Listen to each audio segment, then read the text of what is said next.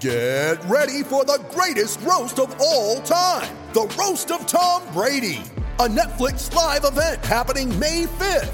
Hosted by Kevin Hart, the seven time world champion gets his cleats held to the fire by famous friends and frenemies on an unforgettable night where everything is fair game.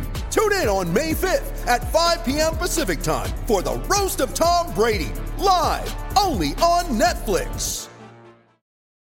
When you need mealtime inspiration, it's worth shopping Kroger, where you'll find over 30,000 mouthwatering choices that excite your inner foodie. And no matter what tasty choice you make, you'll enjoy our everyday low prices, plus extra ways to save, like digital coupons worth over $600 each week. You can also save up to $1 off per gallon at the pump with fuel points. More savings and more inspiring flavors make shopping Kroger worth it every time. Kroger, fresh for everyone. Fuel restrictions apply.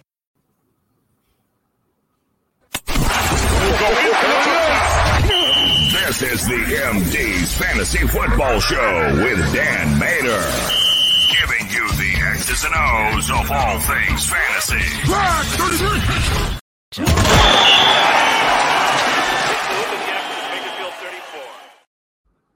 It is the Tennessee Titans taking on Adams Indianapolis Colts. The Colts are favored, Adam, minus one in this game. Basically a pick 'em. It should be 42 and a half over under.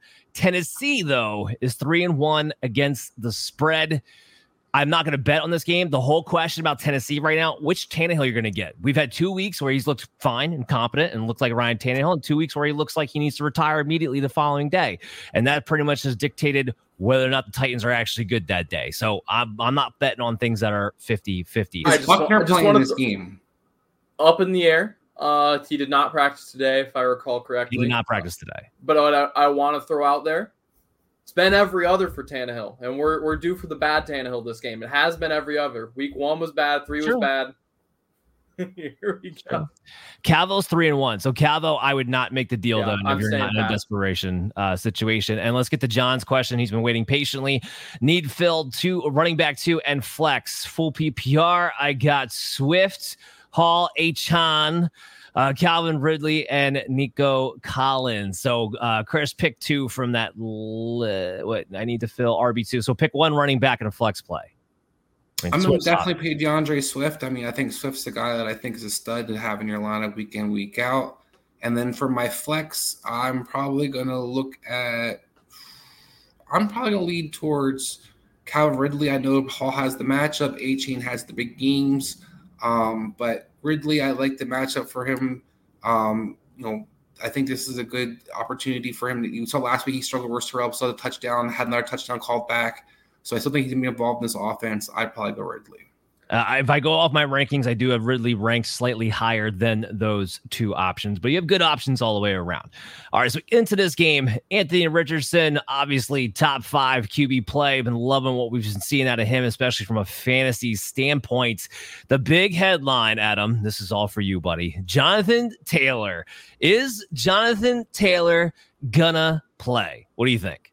I think so. I think this whole time I've been staying pat that it, he's going to play uh, coming off, or that he would come off, you know, pretty quickly, and that he would play for the Colts. Uh, and look, he, he got cleared uh, by doctors to play like two weeks ago. It's all about is he at game speed, uh, and I think you know you and I both know Jonathan Taylor is going to be ready at game speed. Uh, I think his four fours game speed is going to be fast enough to beat out Zach Moss's four six five game speed um, even if he hasn't played recently. Uh, so I, I, definitely think Jonathan Taylor is going to be Jonathan Taylor. Uh, I have a lot of Jonathan Taylor and Cooper Kupp listed out throughout lineups, and this is a very exciting week uh, for me for both of those two players, and of course for my Colts. I I agree. I think Jonathan Taylor is going to play. I I think what was today? They had an estimation of practice. They didn't actually practice today, but they said Jonathan Taylor would have been full if they were practicing or, or some, something along those lines.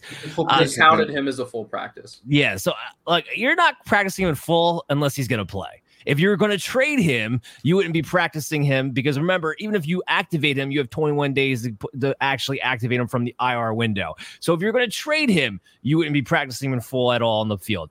I think he's going to play. And furthermore, if he plays, he's a top 10 running back in my mind. Taylor hasn't been hurt since like three months ago.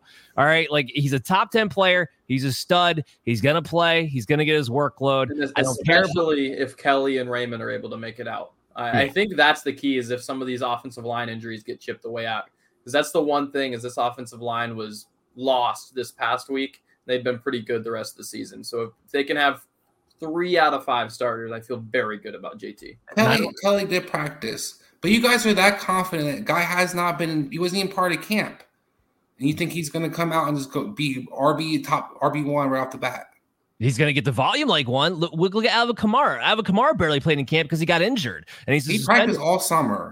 He practiced, but Jonathan Taylor's. I don't need to pro- Jonathan Taylor practice with his team. I need him to run through a hole like he does, like a bat out of hell. And Alvin Kamara didn't practice at all summer long because he was injured during training camp. He did miss some time, and he couldn't practice with the team over the last three weeks. And he came out and got a bell cow workload right away.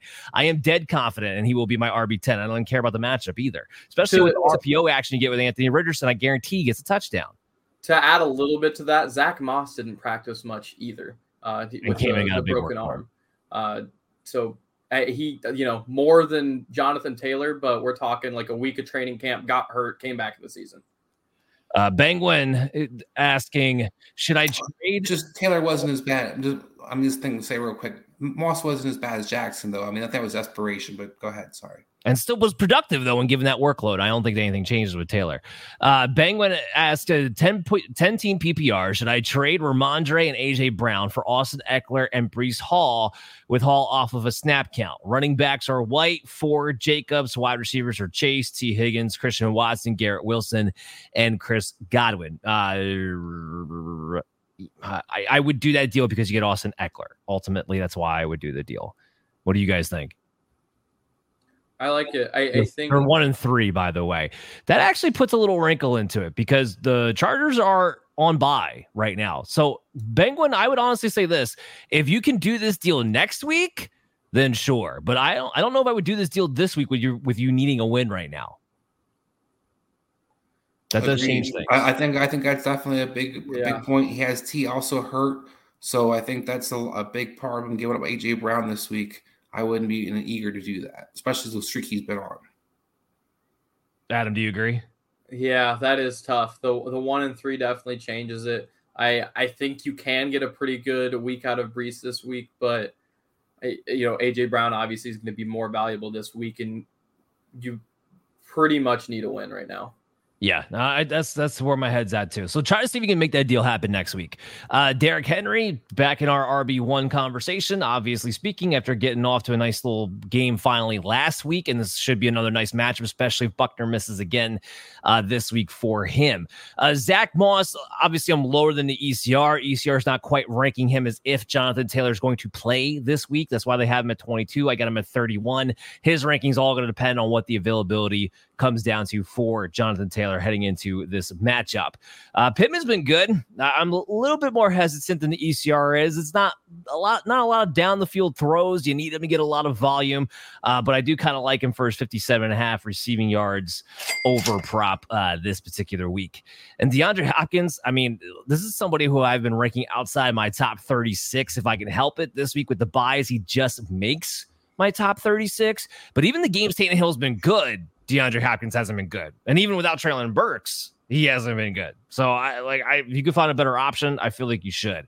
Uh, Adam, I want to kick this back to you with Josh Downs. I'm much higher than ECR. I got him 11 spots higher. I'm at 34 in your flex conversation. ECR's got him at 45. His routes runs increased every single week. He's had 27 targets through four games, a 17.7 target share rate. It kind of puts him in the wide late wide receiver three, early wide receiver four category. Uh, what do you think you see about Josh Downs? Would you flex him this week? I don't think I'm ready to flex him. He's someone that I'm very, very excited for throughout the season. Uh, I, I, think that there are, are bright things ahead for him.